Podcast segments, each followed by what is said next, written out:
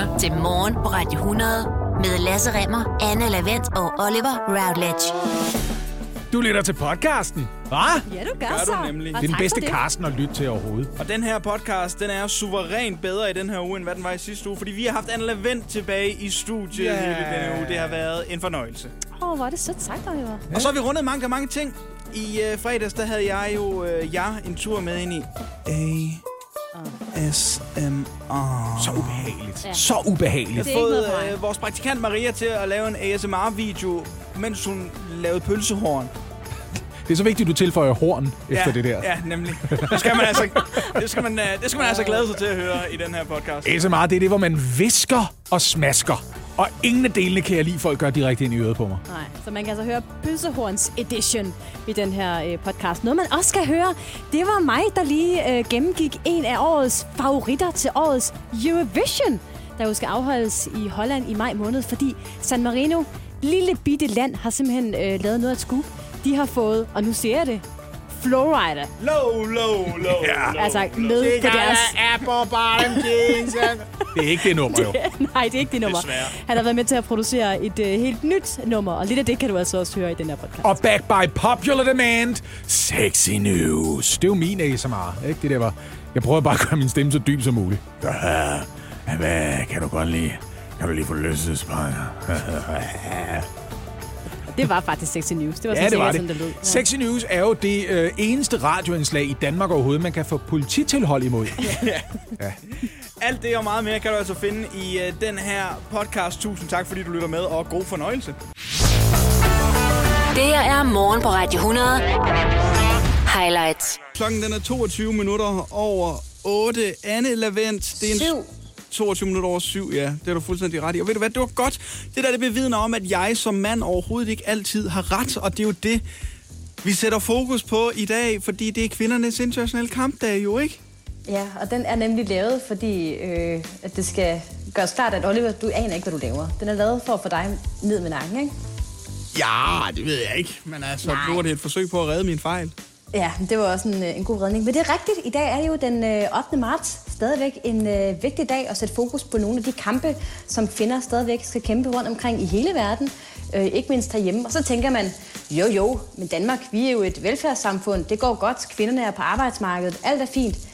Er det nu det, Oliver? Mm-hmm. Er det nu virkelig det? Er der ikke noget tilbage, vi kan kæmpe for? Lad mig selv svare på det spørgsmål. Jo, der er. Og jeg har siddet og tænkt lidt i løbet af morgenen, og en af de ting, som jeg synes er vigtige at kæmpe for i dag, ikke? Ja. Tonen mod kvinder, den synes jeg faktisk tit kan være en lille smule hård. Det er du fuldstændig ret i. Ja, jeg synes, og så kan man sige, jo, i hvert fald på de sociale medier, der er tonen hård sådan generelt set, men jeg synes tit, det er kvinders køn, der bliver brugt imod dem, altså på en negativ og meget stereotyp måde. Nu gider jeg ikke sidde og sige diverse skældsord i radioen, for det skal vi ikke. Men jeg synes, tonen i debatten mod kvinder simpelthen stadigvæk er meget, meget hård. Og den håber jeg, at vi kan få ændret hurtigst muligt. Kvindernes international kampdag skal markeres i dag, Anne Lavent. Du nævnte før, at du kæmper for tonen, der bliver brugt omkring kvinder. Ja, i hvert fald kvinder, der stikker næsen frem i den offentlige debat. Selvfølgelig skal de klare at få nogle tæv, sådan er det, når man sætter sig frem og gerne vil debattere noget. Men jeg synes, tonen mod kvinder faktisk er en lille smule hårdere end mod de mænd, der også stiller sig frem og har lyst til at debattere noget. Den er i hvert fald mere rettet mod deres køn. Ja. Så er det sådan noget med, at kvinder, de vil bare have opmærksomhed, og andre rimelig nedladende ting. Mm. Og den vil jeg gerne have ændret. Det kæmper jeg for. Jeg talte med min kæreste om det her i fredag, så en af de ting, som hun nævnte, det var blandt andet også påklædning, som hun mente sådan godt kunne være dikteret af, hvor seriøst man ville blive taget i sådan vigtige ting. For eksempel så, hvis hun skulle til et vigtigt møde, eller skulle præsentere sig selv og ligesom have nogle pointer klar, som folk skulle... rette sig ind efter eller forstå, så forsøgte hun, eller når hun talte med sine veninder om det også, at så blev man måske, havde man en opfattelse af, at man skulle klæde sig på ret stigmatiseret. Hun nævnte, at jamen, hun havde en veninde, der når hun skulle have vigtige møder, så tog hun en skjorte og en blazer på, fordi så følte hun, at hun kunne blive accepteret mere for det, hun sagde. Mm. Det tror jeg også er rigtigt nok. Der har jo været en tendens til i nogle år efterhånden, at især kvindelige ledere i alle afskytninger har lignet mænd. Altså simpelthen har taget en god blæserjagt på og en skjorte, hvilket jo er startet som mandepåklædning. Dog vil jeg så også sige, det kommer også meget ind på, hvad alternativet til den påklædning var. Ja. Altså, jeg tror sagtens, at kvinder kan klæde sig fint og feminint og stadigvæk have lige så meget autoritet, som hvis de tager en blæser og en skørt på. Men at det overhovedet er noget, man tænker over, er jo først og fremmest bemærkelsesværdigt, fordi det tænkte jeg ikke var noget, som man gik og tænkte over, skulle være noget, man gjorde op med sig selv, inden man skulle til et vigtigt møde. Så der blev jeg sådan lidt, nå okay, det vidste jeg overhovedet ikke var noget, der sådan fandt sted, og noget, man brugte tid på at tænke over. Jo, jeg ved godt, der brugte tid på at tænke over, hvad for noget tøj man som kvinde har på. Ja. Men måske ikke lige sådan en sammenhæng der. Altså jeg tænkte ikke over, man skulle fremstå meget seriøs i sin udstråling i det tøj, man har på der. Men Anne, vi har fået vores kære praktikant her på vores morgenhold, Maria Aarhus Gregersen, til at bruge sin weekend på at tale med nogle kvinder og høre, hvad det er, de kæmper for, og det der kommer et rigtig fint lille lydklip ud af, det kan du høre lige her. Det er kvindernes internationale kampdag i dag, og her på Radio 100, der vil vi også gerne være med til at markere dagen. Det har vi gjort ved at spørge en række forskellige kvinder, hvad de kæmper for i dag. Jeg kæmper for og tænker meget på, at vi får et sprog, der tilgodeser alle og ikke diskriminerer, hverken køn eller seksualiteter. Jeg kæmper for ligestilling på arbejdspladsen. Jeg kæmper for retten og muligheden for fri abort. Jeg kæmper for ligeløn mellem mænd og kvinder. Jeg kæmper for kvinders rettigheder i relation til vold i nære relationer. Jeg kæmper for gratis menstruationsprodukter. Og nu har du muligheden for at gå resten af dagen og tænke over, hvad du kæmper for. Der er mange forskellige ting og mange forskellige kvinder, der kæmper for noget helt anderledes end nogle af de andre. Og jeg tror egentlig bare, at det vigtigste for vores side at understrege her fra Radio 100 er, den her dag og generelt set alle dage, at uanset hvad i alverden man kæmper for som kvinde, så bliver det selvfølgelig markeret ekstra meget i dag. Men go with it. Altså kæmp for lige præcis det, som er vigtigt for dig. Ja, og så er der bare at sige rigtig god kampdag. Rigtig, rigtig god kampdag, ja. Vi skal tale lidt om det der med at overholde fartgrænserne nu, Oliver. Oh ja. Og det skal vi, fordi Thy åbenbart har knækket koden og fået bilisterne til at køre rigtig, rigtig pænt på en strækning, hvor de ellers plejer at give den fuld Gaddafi med den der speeder. Og vi skal til Thy, vi skal nærmere bestemt til Thisted, til den landsby, der hedder Sjørring. Sjørring? Sjørring. Ja. Sjørring. Sjørring. Mm. For i Sjørring, der kører bilerne simpelthen alt for stærkt. Og de der blinkende skilte, der viser ens hastighed og blinker, hvis man kører for stærkt, du kender dem godt, de er over det hele, de har simpelthen overhovedet ikke virket. Nej. Gør de det nogen steder? Det, jeg tvivler faktisk på det. Også fordi det er, sådan, det er lidt blevet en installation, ikke? Altså, de er der bare lidt. Jo, de er der overalt. De måske også, ja. Nå, men sidste sommer fik man altså en rigtig god idé i Thy, i Thisted Kommune. Hvad med at vise animationer? Alt efter, hvor hurtigt bilerne kører. Altså sådan animationsfigurer, eller hvad? Sådan, så hvis man kører for hurtigt, så kommer Mickey Mouse lige frem og siger, nej, det må du ikke. Ja, tæt på. Over den her vej i Sjørring, hvor man altså kører for hurtigt, der er der blevet sat 3 store LED-skærme op. Og på de her skærme, der viser der sig enten en bananskrald eller en stjerne, alt efter, om man overholder fartgrænsen. Stjernen er forhåbentlig, hvis man kører fint. Ja, præcis. Nå, godt nok. Det der, hvis man kører helt perfekt, så får man vist en stjerne. Og hvis man kører for hurtigt, så får man altså en bananskrald vist op på den skærm der. Det er jo ren Mario Kart, det her. Altså sådan, så kan man smide en bananskrald, og hvis man er bagud og får nogen til at køre galt, og hvis man kører godt, så får man en stjerne. Det kan godt være, det er det, der ligger i det. Men sagen er, det simpelthen har virket. Altså utrolig godt. Lad mig komme med lidt tal for dig. Før var det 78% af bilisterne, der kørte over de 50 km på den her vej som i timen, som man ligesom må. Men efter at bananskralden og stjernen nu er blevet indført, er det nu kun 17%, der kører for hurtigt på den her. Det er en markant forbedring for at få en bananskrald over eller en stjerne. Det er simpelthen over al forventning. Den her alternative kunstneriske trafiksikring, som den hedder, har Thisted Kommune lavet i samarbejde med Trykfonden og en kunstnerduo, der hedder Ejdrup og Ejdrup. Og det her projekt, det følges altså også af et forskerhold på Aalborg Universitet, der undersøger, hvilken indvirkning kunst har på trafiksikkerheden. Og nu skal jeg jo ikke komme med nogen konklusioner for tidligt. Det er et projekt, der har kørt siden sidste sommer, det her. Men min umiddelbare vurdering er, det virker fint. Ja, det virker da rigtig godt. Jeg ved ikke, om det vil virke. Altså, jeg tror godt, det vil virke på dig, for eksempel. Du er jo en mønsterelev, der vil gøre alt for at få en stjerne. Så hvis der er nogen, der gav dig en stjerne for at køre pænt, så vil du blive rigtig glad. Det er lidt det samme som at få et 12-tal. Det vil man også. Ja, nemlig. Ja, præcis. Altså, jeg kører jo generelt set rigtig pænt. Så det er jo ikke noget problem for mig, det her, Anne. Men jeg ved jo, at vi har jo fuldtes i hver sin bil samme vej hjem fra arbejde nogle gange. Og der ligger du tit, har jeg lagt mærke til, helt ud til venstre og bare gærer sig op. Det passer simpelthen ikke. Det passer simpelthen på ingen måde. Jeg kan huske til gange på et tidspunkt, at vi kørte i hver vores bil hjem fra arbejde, og vi kørte hver vores vej hjem. Ja, og jeg kom først. Og jeg kom først. Nej. Ja, fordi du kørte for hurtigt. Jeg var først ned på motorvejen. Så den er fin med dig. Men det er rigtigt.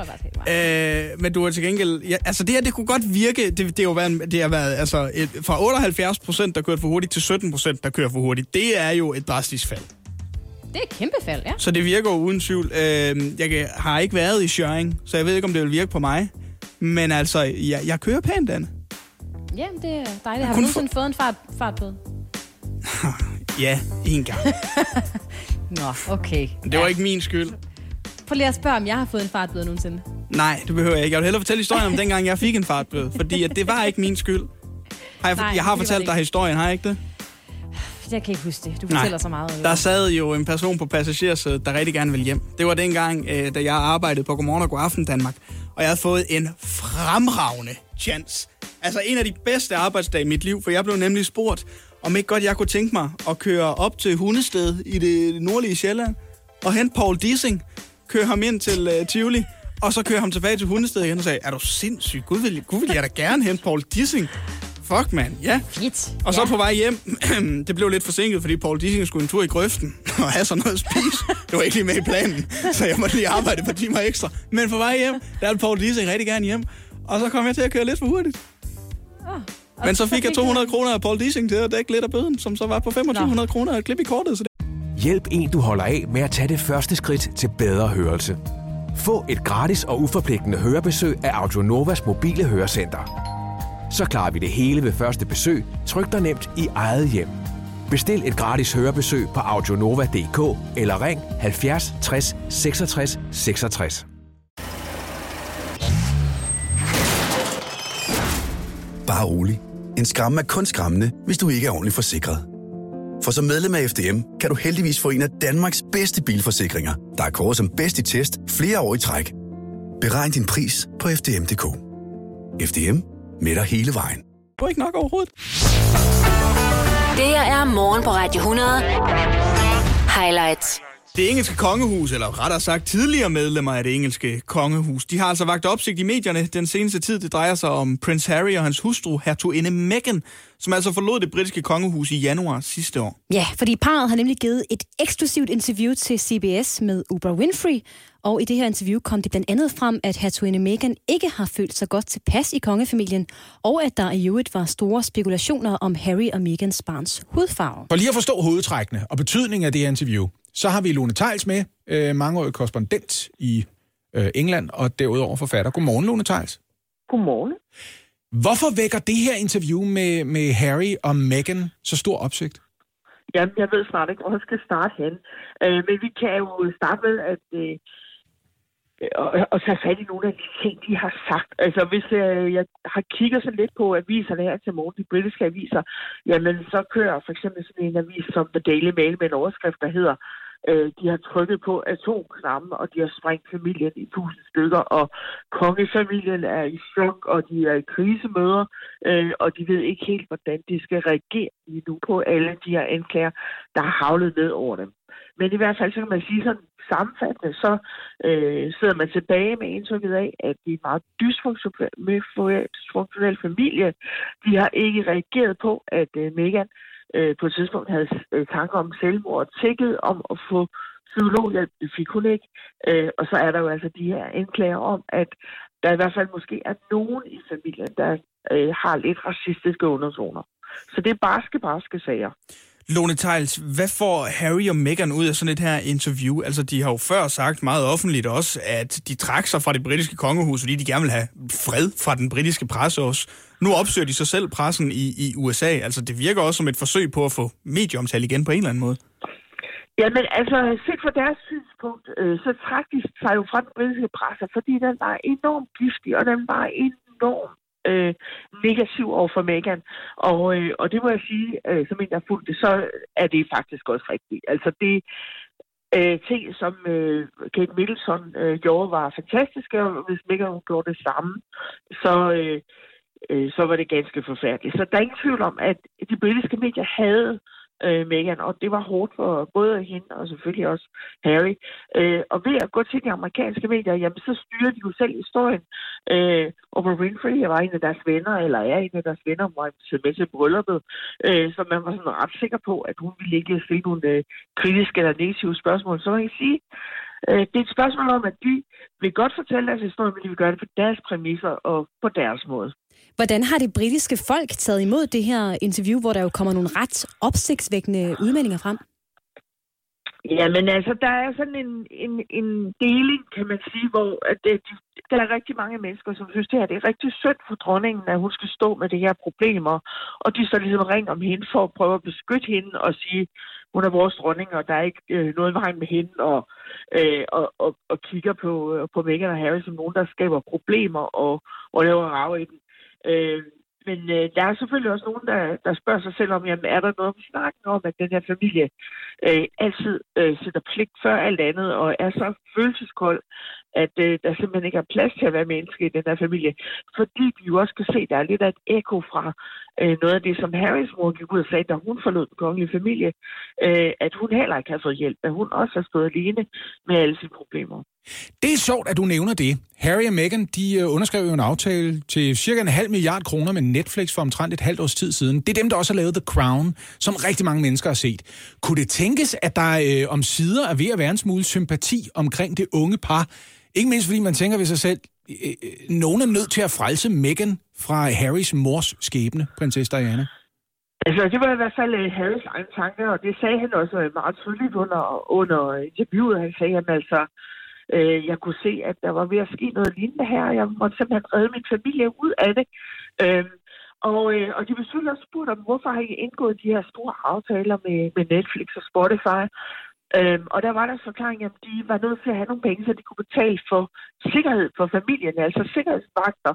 Fordi det er klart, de kan ikke gå nogen steder, uden at de bliver fuld af paparazzi, uden at medierne er over dem, og hvad der nu ellers er sikkerhedsforanstaltninger, man har brug for. Og så er de simpelthen for at betale for det. De fortæller, og de ville ikke have gjort det, siger de, hvis det ikke var, fordi kongefamilien havde trukket den her sikkerhed tilbage som en respons på, at de var trådt ud af kongefamilien. Altså for alle os, der har set The Crown, så virker det som et ekstra afsnit, det her. Jeg synes, det er så lidt Lone Theils, forfatter. Ja, det er spørgsmålet, hvem skal spille Meghan? Det er jo det store spørgsmål. Lone Theils, forfatter og tidligere korrespondent i Storbritannien. Tusind tak for din tid her til morgen. Velbekomme.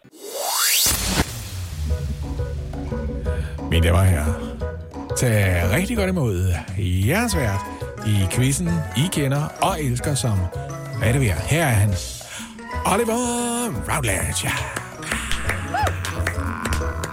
Jeg tror, han var 8, da han fik sin første fladskærm. Nej, jeg var ikke. No. Stillingen, den er 4-2 til dig, Anna Lavent, og det er 4-2, som i tallet inden 5 og efter 3. Lasse, du skal til at skrabe nogle point sammen, hvis ikke det her det skal gå hen og blive pinligt. Det er jo ikke det, det går ud på, Oliver. Jo, det går så siger taberen, selvfølgelig gør han det. Ja. Det handler bare om at være med. Hvordan er reglerne i golf? Der skal du have et lavt handicap. Ja. Der er du ikke så lavt. Ja, du har det største handicap, Anne. Nej, jeg har det. Jo, tjek lige dit handicap, det er kæmpestort. Det er jo også sådan i golf, at jo bedre man er, jo mere man fører, jo lavere et handicap har man. Du må parkere på de der særlige parkeringspladser, Anne. Så står der dit handicap. Anne har det laveste handicap. Du kan bare parkere, og så når parkeringsvagten kommer, så kan du bare sige, mit handicap er 4. Du er bagud i hvert som altid. Ja, jeg må ikke holde på handicap.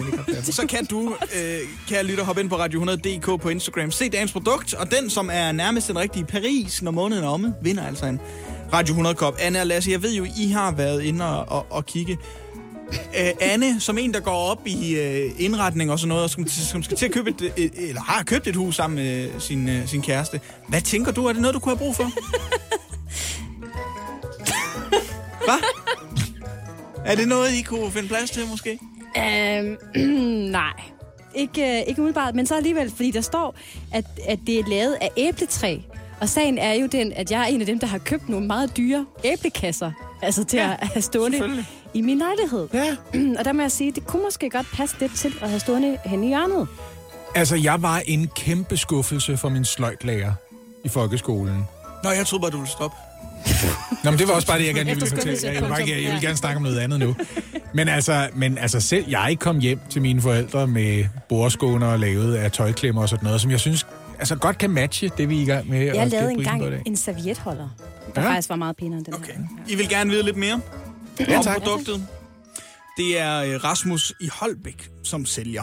Og han skriver, håndlavet i æbletræ i full size. Du har nu mulighed for at købe en helt unik og håndlavet stol, /unika.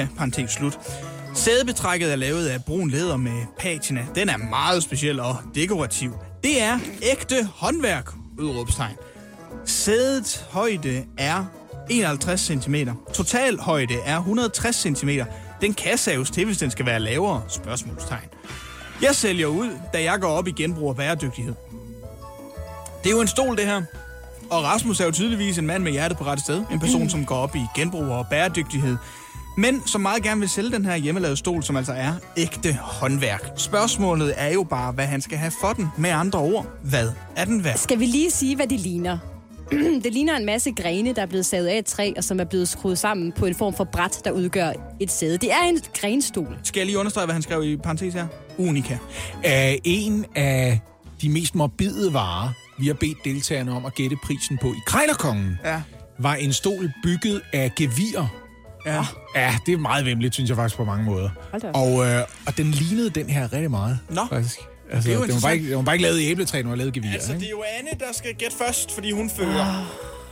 Jamen, det... Hvad skal Rasmus have for den her hjemmelavede stol, lavet i æbletræ, som er ægte håndværk? Jamen, og det er også det, fordi den ser meget speciel ud. Altså, er der en form for trinbræt op også? Jeg ved ikke helt. Så er der som om... Trinbræt? Jeg ved ikke. Du kan komme op og sidde i stolen selv, hvis du står på en perron. Ja. Vi skal til at have et gæt fra Hold Vest. Ja, det skal vi. Jeg tror ikke, at den koster så meget, den her. Og det er ikke... Altså, jeg tror, den har taget lang tid at lave. Ja. Men jeg tror, at der er få købere til den her vare. Det siger du altid. Det siger jeg altid, og det er sjovt nok alle de ting, du finder. Jeg kommer til at lægge over hendes pris. Jeg kan sige det lige nu, jeg kommer til at lægge over. Jeg ved ikke engang, hvad hun siger. Jeg lægger over. Jeg vurderer, at... Var det Rasmus, han hedder? Ja. Rasmus, han vil gerne bede om... Jeg kan næsten ikke få mig selv til at sige det, men jeg tror, han skal have 1.200 kroner. Ja, det lægger jeg over. 12? Ja, det gør jeg. Jeg havde sådan noget med, at han vil have et par tusind for den her stol. Det er en stol. Den kan jo bruges. Det er en stol lavet af grene, han har samlet. Jeg skal have et bud. Du kan ikke bare sige over. Den er jo ikke lavet nedfaldsgrene. 1.550. Det er, hvad den stol skal koste. Og jeg tror faktisk, den koster over 2.000, hvis jeg skal helt ærlig. Så står der ved det, Lasse. Så gæt dog. Mine damer og herrer, til rigtig godt. Nu kommer det. Yes. Okay. Nej. Nå. Hvad? Mine damer og herrer, til rigtig godt. Okay, godt. Gør det lige igen. Er I klar? Der kom det. Ja. Mine damer og herrer, til rigtig godt. Du skal ikke afbryde mig. Kan du lige afpræsentere Ronan Keating igen? Du skal ikke... Nu holder jeg op. Kan du bare sige, det var Ronan Keating, Life is a Rollercoaster, 7:20, og så sæt den på måske? Jamen, det var fint sagt, det der. Mine damer og herrer, tager jeg rigtig godt imod. Jeg er svært. Endnu en gang. Oliver Routledge. Jeg tror, han ejer over 8 tændskiver. Jeg ved ikke, om det er som sådan, at mig, der ejer dem. Jeg bor i et bofællesskab. I har forsøg at gætte prisen på en håndlavet stol, som Rasmus i Holbæk, han sælger. En stol, som er altså unika ifølge Rasmus. Det er ægte håndværk. Det sædet der er 51 cm. Totalhøjden er 160 cm, men den kan saves til, hvis den skal være lavere. Jeg har kigget på den stol meget nu. Jeg ville være mere imponeret, hvis det ikke var en unika-stol, men han var i stand til at lave en mand til. Det var så nok. Ja, så vi tænkte, der skal du eddermame ud og kigge på nogle træer, før du finder nogle grene, der ligner nok. Den samlede stilling i Hvad det er, Christian, det er jo 4-2 til Anne. Jeg ved ikke, om Anne er i gang med at kigge på, om hun har noget i tænderne, eller hvad hun... Nej, jeg står bare og kigger på... Jeg står og kigger på den stol igen. Nå, ja. Det bliver ved med at dukke nye detaljer. Nå, men du har jo kommet med dit gæt, så jamen, det er låst fast, og dit bud, det var 1.200 danske kroner. Jeg skal jo ikke sige det til Anne, men min fødselsdagsgave til hende er jo, at hun får lov til at være foran. Gud, det var da meget belejligt. Ja, har du lagt mærke til, at hun kom foran lige omkring sin fødselsdag. Hvorimod at budet fra Hold Grønland... Det var bare dårligt igen. ...var 1.550 kroner. Ja, over. Ja. Ja, over 1.200 kroner. Ja. Ja, jeg kunne da have sagt 1.201, men det gjorde jeg ikke. Jeg vil give dig en chance for at vinde. Du har altså sagt 2.500 Jeg siger bare, hvis prisen nu er 1.300 kroner, så er det min gave til dig igen. Og tak. Ja, tak for det. Er I færdige? Ja.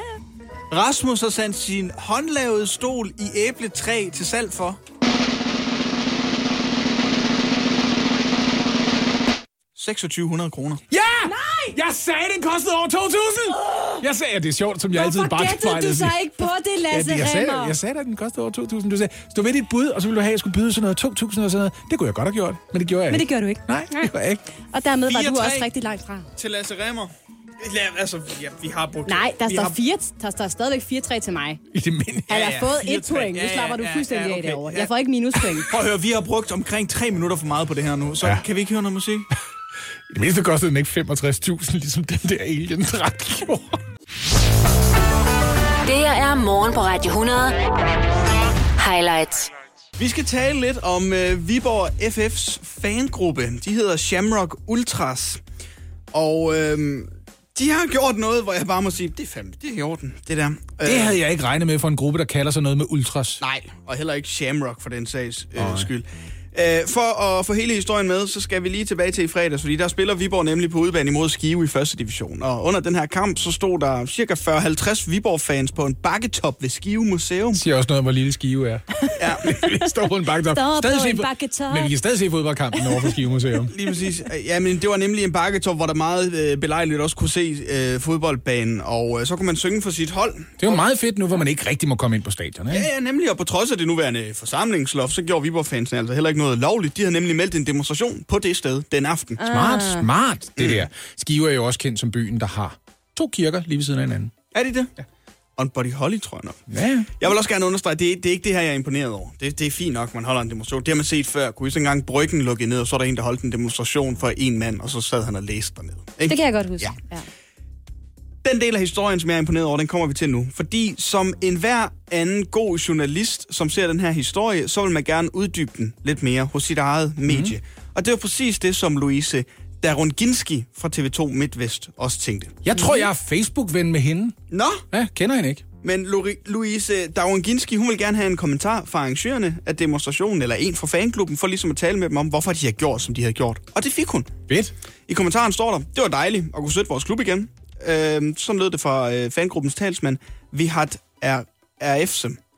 Men det var et skriftligt svar. Det var et skriftligt svar, ja. Hun fik ikke et interview, hun fik ligesom noget på skrift. Okay. Og fangruppens talsmand var altså Vihat RFSM. Så den her artikel den blev publiceret, og Louise Dargunski, hun tænkte ikke mere over det, indtil hun så på Twitter godt kunne se den her historie, og ikke mindst talsmanden fik lige meget nok omtale. Der er slet ikke nogen, der hedder Vihat RFSM. Det siger du ikke? Nej. Det, der til gengæld er sikkert, det er, at hvis du lige fjerner og indsætter nogle mellemrum, så står der, vi hader FCM. Så vi hader og FCM. Ja. Vi hader FCM, ja tak. Og FCM, der er jo her. FC Midtjylland og Viborgs største rival. Jeps. Den fangede hun ikke lige. Og den blev altså publiceret. Den her. Jeg tænkte, det var et tyrkisk navn, og jeg skal da være den sidste, fordi jeg hedder Darunski til at ligesom at tvivle folks efternavn. Så jeg tænkte bare, det er helt fint, det her. Ja, men det kan man da godt forstå. Det skal man da passe på med. Altså, når man ikke kan komme på stadion og sige, hvor meget man elsker sit hold, og være sur over sine rivaler og synge det på stadion, så er det her eddermame i orden, at Viborg, vi har et RF-søm. Og jeg ved da 100%, hvordan det føles det, når jeg præsenterer mig for en amerikaner. Skal vi lige huske på, at Lasse Remmer udtales på amerikansk på en måde, som lyder som tøspige numseslikker? Ja. Så der er ikke usædvanligt at få et løftet øjenbryn, som siger, at den skal lige her igen. Den skal bare lige rene med. Er du gift, spørger et vejskilt et andet. Nej, jeg er skilt, siger hun så. Ej, hvor du stærkt der. Ja.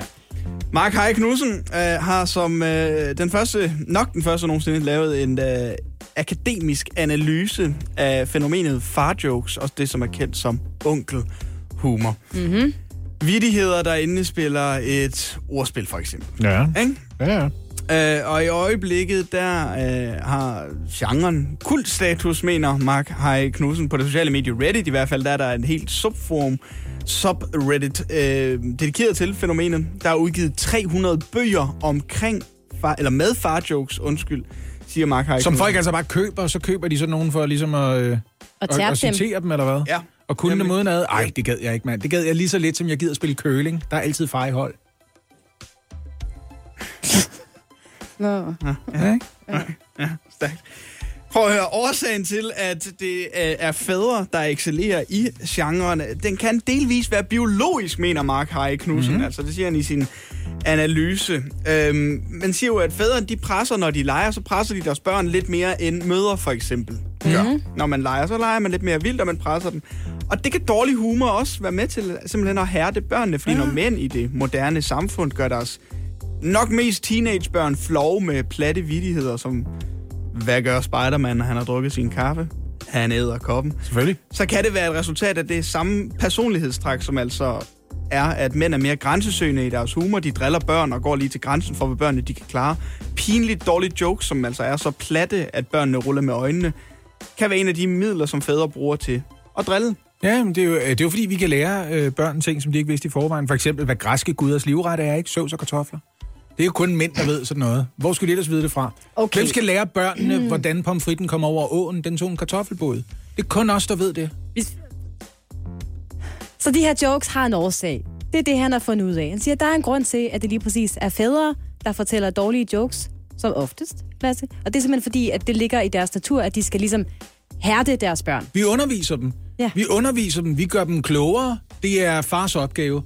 Lige at sige, hey, jeg ved godt, corona er hårdt lige for øjeblik, men ikke så hårdt, som det var i Tyskland, hvor de hamstrede pølser og ost i sin tid. De var jo forberedt på et worst case scenario. Ikke? Altså furs. Worst.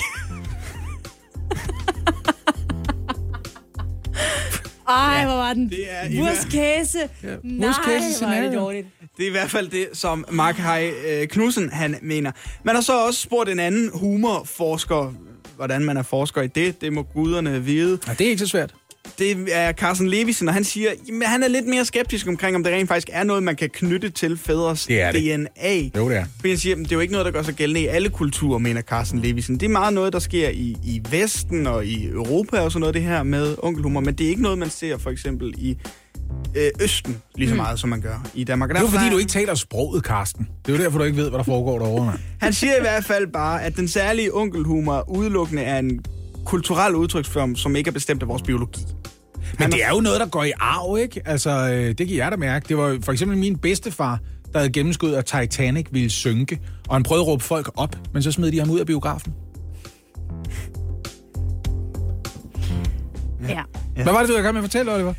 At Carsten Levisen altså siger, fordi han har selv lavet forskning, der viser, at der er stor forskel på, hvad man inden for forskellige sprogkulturer synes er sjovt, og på dansk, der har man så skabt et utal af forskellige humorkategorier. Mm. Og han siger, at vores kan være sort, tør, plat, Lasse Remmer. Nej. Eller grov, for den sags skylden. Og så siger han, det er et fint studie, man kan godt gå ind og se på, at der er noget i fædres DNA, men jeg tror måske bare ikke, det gør sig gældende overalt i hele verden. Mm. Okay. Hvad er der? Er der onkel og farhumor i Sønderjylland? Ja, det er der. Fedt, så flytter jeg derned. Jeg har længe overvejet at flytte til Padborg. Jeg har bare ikke lige været sikker på, om det var okay, for det er jo lige på grænsen, ikke? Ja. Jeg har ikke mere. Det var så lidt. Det skal I bare lige vide. Ja. Men fedt i øvrigt, jeg ved ikke, apropos nyheder, har I hørt, at 5. til 8. klasserne, de skal tilbage i skole igen? Sammen med skyerne. De skal jo lære at regne. Ikke? Så, ja. Det er morgen på Radio 100. Highlights. Og jeg har lovet, at du har en kæmpe nyhed. For folk, der ikke har hørt det i hvert fald. Det er det ved, når man siger, at det her det er en nyhed. Hvad er det? Nej, kan du ikke genkende det? Nej. Det er jo temaet til Eurovision. Ja! Yeah! Europæiske Melodi Grand Prix. Og der er jo 72 dage til, at det går løs, men hvem tæller? Det er den 22. maj, at der altså bliver afholdt Eurovision i Holland. I år nærmere bestemt i Rotterdam. Og konkurrencen blev jo aflyst sidste år på grund af corona, så jeg tror, det bliver den vildeste fest i år. Jeg glæder mig i hvert fald. Selvfølgelig også med deltagelsen fra vores eget bidrag, Fyr og Flamme, der jo vandt med sangen Øver os på hinanden i lørdags. Og den hæpper vi selvfølgelig på. Ja, de kommer til at stille op med en dansk tekst og alting, ligesom i gamle dage, ikke? Yes, hvor man ikke måtte optræde med andet end sin egen. Det er dejligt, Men selvom vi selvfølgelig hæpper på Danmark, så faldt jeg over en vanvittig historie hos DR den anden dag, for de kunne fortælle, at en af de andre deltagende nationer simpelthen har gjort et kæmpe scoop. Det er nemlig lykkedes dem at få den amerikanske rapper Flo Rida til at medvirke på deres Eurovision. Altså Flo Rida. Altså den Flo Rida. Altså Flo Rida. Altså han medvirker ikke bare, han har også været med til at producere det. Han har været med til at skrive det. Altså det her, det er jo en vild nyhed. Ikke nødvendigvis, fordi Flo Rida er sådan en kæmpe stjerne. Han har et ret stort navn med et par ret store hits. Det er mere det. Det havde man ikke regnet med. Nej, præcis. Stor. Han er kæmpe, han er den største. Og hvis man lige tænker, hvem er det nu der? Hvad har han nu lavet? Hvad kender vi nu af hans sange? Så ja, det gør du. Blandt andet den her. Der var du med, Oliver. Så kommer det. She hit the floor. En banger. Verdens stjerne, Flo Rida. Og så tænker jeg, okay, vildt nok, Flo Rida i Eurovision, den havde man ikke set komme. Hvilken nation stiller han så op for? Ja, et stort land, det er Italien eller Frankrig eller sådan noget. Spanien, sådan noget. Ja, det er nemlig San Marino. What? EU's næstmindste land, det er på størrelse med Fanø, ligger midt inde i Italien. Og det er simpelthen dem, der har fået Flo Rida med. Hvis de stiller med et band, så er det vel cirka 20% af befolkningen, der er med på scenen, ikke? Ja, det passer meget godt. Det er en italiensk sangerinde, der synger for på det her bidrag, de stiller op med. Hun hedder Senhits, og sangen hedder Adrenalina, og den lyder sådan her.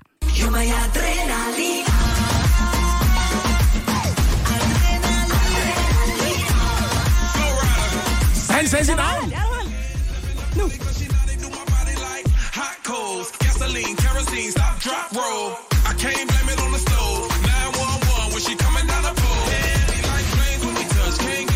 Jeg har aldrig set Eurovisionen. Nej. Jeg kan fortælle jer en ting. Hvis Flo Rida lige pludselig står på scenen til Eurovision, så kigger jeg med. Ja. Men jeg kan godt se det for sig, altså sådan en masse, og der står bare flammer op af scenen i den her sang, ikke? Altså det bliver... Og man ved, han har solbriller på. Ja, der har han 100%. Hvad vi til gengæld ikke ved, det er, om han rent faktisk møder fysisk op for at deltage på scenen til Eurovision. Det er simpelthen ikke rigtig oplyst endnu. Tror I, han har set den der Netflix-film med Will Ferrell og Rachel McAdams og tænkt, det skal jeg prøve det der. Det skal jeg være med i. Måske. Men i hvert fald så holder San Marino også lidt hen. De siger sådan, ja, måske dukker han op, måske gør han ikke.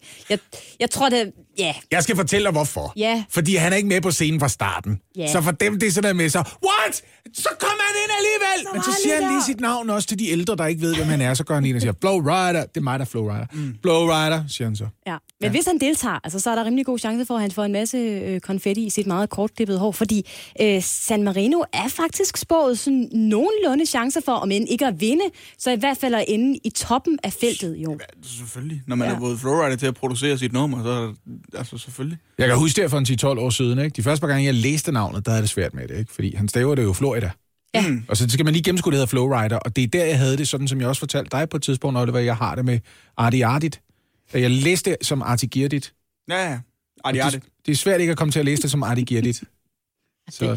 Du har så meget... Det bliver så gammel jo. Jeg er jo gammel, ikke? Jeg har 12 år til at lære Flo Rida. Det skal vi også det kan jeg godt finde ud af. Huske. Men prøv at høre, den bedste placering, San Marino har opnået indtil videre i Eurovision, det var en 9. plads i 2019 med sangen Say Na Na Na. Det er år, hvor der stillede 17 lande op. Ja, så det var ikke helt så godt. Tror du, de klarer sig bedre, Oliver? Jeg vil lige høre Low igen. Skal du bare lige have en lille smule Flo Rida, er det det? Hoops with the fur. She got the whole club looking at her. Ved I, hvornår det her nummer er fra? She hit the floor. Det er over 10 år gammel, er det ikke det? 2007. Ej, hvor er det vildt, mand. Det er altså halvgammel efterhånden. Ja. Det her, det er jo manden, som er i gang med at aflægge en vidneforklaring til politiet. Hun havde sådan nogle baggy jeans på og Reeboks. Ja, jeg tror det. Ja, tak, okay. Hold op, hvor er det godt, mand. Ja, okay. Hjælp en, du holder af med at tage det første skridt til bedre hørelse. Få et gratis og uforpligtende hørebesøg af Audionovas mobile hørecenter.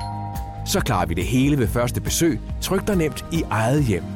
Bestil et gratis hørebesøg på audionova.dk eller ring 70 60 66 66. Kernefamilie, regnbuefamilie eller selvvalgt familie. Uanset hvilken familie I er, gør ASE arbejdslivet lidt lettere. Få én fagforening for hele familien til kun 99 kroner om måneden. Og se den ekstra rabat, du kan få på ase.dk. Og jeg har trukket bukserne ned af manglerne og bøjet mig pænt ind over kateteret. Bare kom med spanskrøret. Jeg er klar til at få smæk igen. Det er dejligt, fordi det er jo fredag. Klokken er 7:07. Vi skal have fat i ugens citatquiz. Der er sket meget i løbet af den her uge, så jeg har faktisk også svært ved at vælge, hvilke citater I skulle gætte i den her uge. Men jeg har alligevel fået dem kogt ned til 5 styks. Du spurgte i går, om du måske måtte have 10 citater med. Så jeg, nej. Nej, der var ikke rigtig nogen åbning for det. Men det er fint nok. Jeg har accepteret, og vi nøjes med de 5.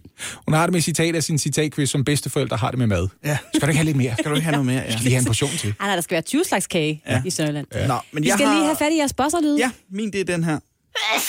Ej, ja. Meget årstidslyd, synes jeg. Vil du sætte et par ord på, hvorfor det skal være den lyd? Det var det, jeg lige kunne finde. Ja, jeg har taget den her. Jeg står her!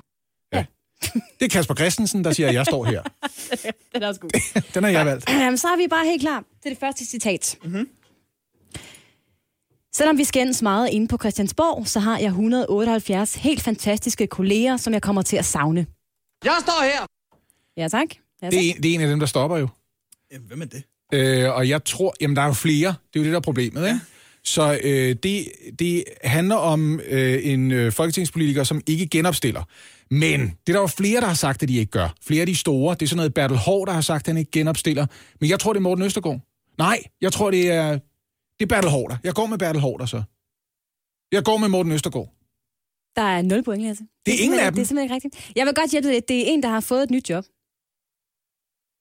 Hvem er det, der har forladt og fået... Er det, vi har talt om det her? Ja. Er der en, der har fået nyt arbejde? Altså en folketingsmedlem, der har fået nyt arbejde? Mm-hmm. Det er et folketingsmedlem, der har fået nyt arbejde? Ja. I løbet af denne her uge? Ja, det er en fra Blå Blok. Som har fået et nyt job? Ja. Det er Christian Jensen. Nå, ja, han skal være særlig udsendt. Ja, det er rigtigt. Det er klart. Vil du lige børste dig ind? Jeg står her! Christian Jensen skal være særlig udsending. Nå, okay. Kunne det være ham, der havde sagt det så? Det får han vel ikke på. Det er heller ikke rigtigt så. Hun gør det, fordi det ikke er ham. Det er Christian Jensen. Nå, selvfølgelig er det det. Det er Christian Jensen, der forlader Folketinget for at blive diplomat og arbejde på en plads til Danmark i FN's Sikkerhedsråd. Bare lige venlig, om man ikke får point for det der. Du præsenteret, vi er helt enige om han. Det er, hvad der ville have været et fantastisk burn, hvis han havde sagt, jeg har 173 kollegaer, som jeg kommer til at savne. Så kan folk gå i gang med at gætte. Hvem er de 5, man ikke kan holde ud? Ja. Sløj start fra jeres side. Vi prøver lige igen med endnu et citat.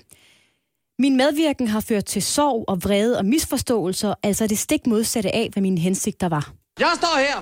Det er Rasmus Nør, der ikke skulle være med til den der genåbningsfest i går. Jeg er helt blank. Ja, det er rigtigt. Det er det der mac and cheese, det skal du spise hver torsdag, så har jeg en chance i citatquizzen. Jeg er slet ikke med. Der står 2-0, Lasse, ja, det er nemlig fuldstændig korrekt. Du har spist for meget mac and cheese i går. Ja, det har jeg været med. Det var nemlig Rasmus Nør, der sagde det her, da han var ude og sige, okay, jeg deltager alligevel ikke i den her genåbningsfest, der så endte med at blive aflyst i går, fordi det simpelthen blæste. Ja. Det var noget værd noget. Det var for dårligt vejr. Som en del vittige mennesker påpegede, de var bange for at blive syge. Ja. Det var meget passende. Nå, vi tager lige et citat mere, Oliver. Er du klar? Ja, det ved jeg ikke. Jeg hoppede virkelig i med begge ben. Der er nogen, der er faldet for noget. Hvem er faldet for noget? Det er ikke en vinterbader, det kan vi godt blive enige om, ikke? Det er ikke en vinterbader. Nej, det er det ikke, fordi det er ikke sådan, du vinterbader. Du går langsomt ned, så stopper du rigtig lang tid, før du når til kønsdelene. Og så tager du dig sammen. Det var en, der blev snydt gevaldigt. Jamen, hvem faldt for noget i løbet af ugen? Du har den! Nej! Gør det. Vi arbejder sammen så. Jeg ved ikke, hvad det er. Jeg ved bare, hvad fanden er det for en historie? Der er en, der blev snydt gevaldigt. Lasse. Hvem er blevet snydt? Det er noget med, og nu vil jeg ikke hjælpe jer så meget mere. Vi er i Jylland omkring Midtvestområdet. Du laver sådan, nu ved jeg det heller ikke. Jo! Hvem er blevet snydt i Midtvestområdet i Jylland? Ja. Ja, det er Louise Darunginski, journalisten fra TV MidtVest, der talte med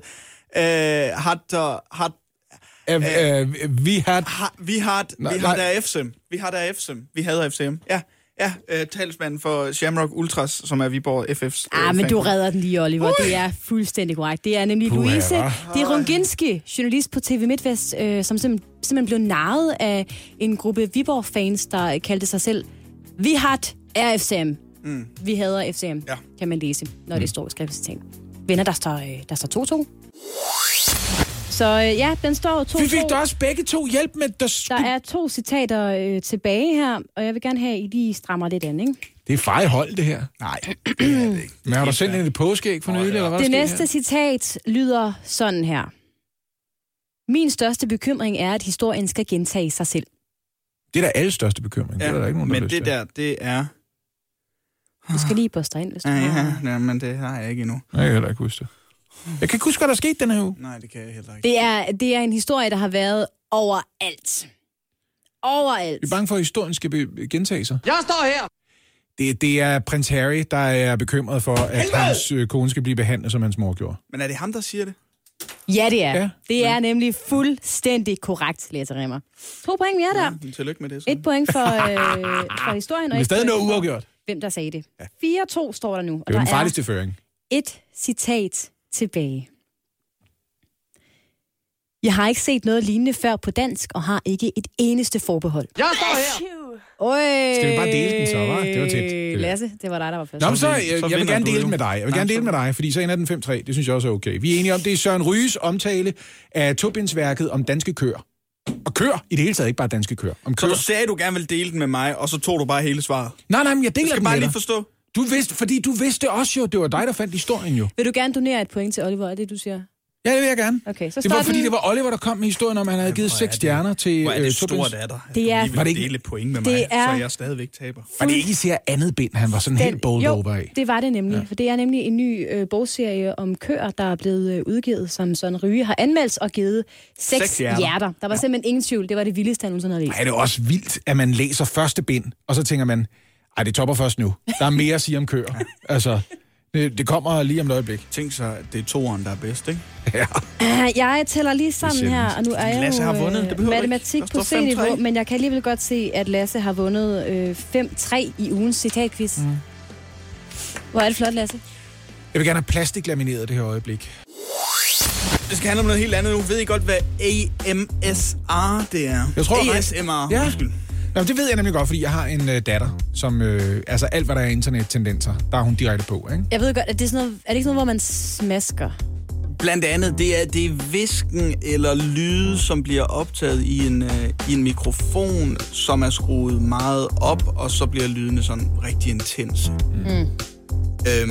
Det er blevet et kæmpe hit, ASMR, simpelthen. Det betragtes også nu som en ny form for hygge, simpelthen. Fordi formålet med... ASMR, det er, at man skal slappe af, og man skal føle sig godt tilpas. Mm-hmm. Og så faldt vi over en anden artikel i går, udover ASMR er blevet et nyt hygge. En lang artikel på DR om pølsehorn. Nå. Om hvordan pølsehorn også betragtes som hygge. Og man slapper af, man føler sig godt tilpas med. Og spise pølsehorn. Og spise pølsehorn. Det har været et kæmpe hit i mange år, fordi det ligesom ASMR er noget, vi føler os trygge og komfortable med. Ja. Og der påtager DR sig jo en samfundsopgave. Altså, det er public service. Det er det virkelig. Ved lige at udbrede, hvorfor pølsehornen er så dejlig en spise, som vi ikke giver nok kærlighed. Jeg er i et vadested der. Jeg står og skræber over en grøft. Jeg er ret glad for pølsehornen. Jeg har det rigtig stramt med ASMR. Ja. Så jeg har hørt noget af det, men det er... jeg kender godt for eksempel folk, min kone for eksempel, som har det sådan, du må meget gerne kærtegne mig på et tyndt stykke hud, og det samme sted igen og igen. Så hun tror, jeg kan lide det samme. Og så har hun gjort det ved mig, for eksempel. Så har det sådan lidt, jeg er ikke skrabbelød. Lad være med det der. Det er ikke rart. Hun kan også godt lide ASMR. Hun kan godt... Jamen, hun kan... Lad være med at skrat der. Jeg det er kan ikke lide det. Det er ikke nus. Det føles ikke som nus. Det føles som skrabbelød. Og så siger jeg bare, elsker pølsehorn. Ja. ASMR. Det er som... Lad lige være med at smaske mig i øret. Men hvad nu, hvis man lavede ASMR med pølsehorn, Lasse? Tror du, det kunne gøre noget godt for dig? Eller skriver du igen så? Worst case scenario, så får det mig til at have pølsehorn. Okay, lad os lige prøve det, fordi vi har en kær praktikant på vores program, Maria Aarhus Gregersen, som hun er kreativ. Hun er kreativ, som i går simpelthen satte sig for at lave ASMR, mens hun, bagt pølsehorn. Så skru lige ned for det underlag, vi skal have den rigtige ASMR-lyd, og så hør Marias ASMR over pølsehorn. Jeg kan godt lide pølsehorn. Det smager så dejligt. Selv prøve at lave pølsehorn. Først har jeg varmet lidt smør op. Gær og mælk, det skal blandes sammen. Det var da venligt. Der skal også sukker i. Og til sidst skal der mel i. Ej, jeg glæder mig til pølseover. Nu er mine pølseover færdige. Nu skal jeg bare spise dem. Nej.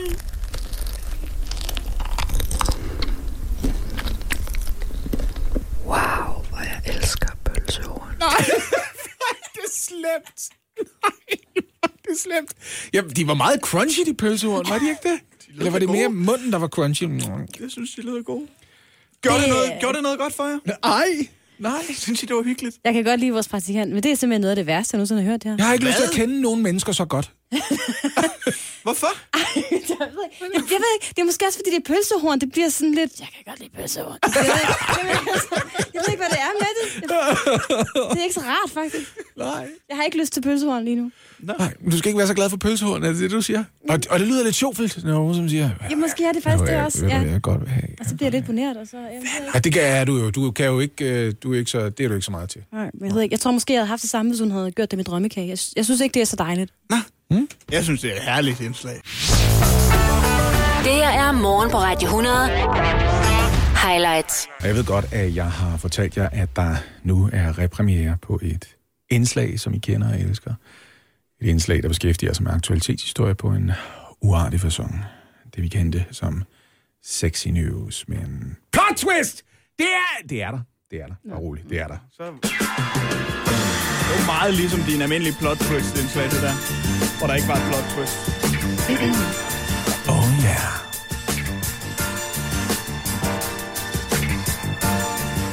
Du har længtes, forgæves. I månedsvis har lysten og trangen været der. Men du kunne ikke få adgang. Nej, der var lukket. Men nu er foråret kommet. Safterne stiger. Og omsider er der godt nyt. Der er pivåbent. Fra den 27. marts skal du igen komme i Tivoli. Ja. Carstensens gamle have åbner i anledning af påske. Og du kan godt glæde dig til den oplevelse. Du er dårligt kommet indenfor, før en mand i uniform giver dig et halvt sæt håndjern på. Turpas. Det strammer så dejligt om det ene håndled. Kilder alle de rigtige steder. Hvad skal jeg prøve først? Skal jeg en tur i Mile High Swingerklubben? Det Tivoli kender som himmelskibet. Rundt og rundt sammen med folk, du ikke kender. Højt over København. Eller hvad har jeg mere lyst til nu? Skal jeg over have en hapser og noget lækkert? Skal jeg have noget frækt i munden? Mulighederne er så mange, at det næsten ikke er til at vælge. Time efter time, hvor du bare kan prøve så mange gange, du vil. Der er ikke nogen, der siger stop. Der er ikke nogen, der siger til dig, nu du vist fået nok. Nej, dæmonen er altid klar til at give dig en tur til på det gyldne tæppe. Helt sjaskvåd efter en tur i monsunen, oversprøjtet efter en tur i minen. Ører efter en ordentlig omgang med Daddys gyldne tårn. Klistret om munden efter alt det candyfloss. Alt hvad du tænker efter flere timers rusketur, det er, jeg kan dårligt stå på benene. Men det der, det skal jeg prøve igen. Tivoli er åbent.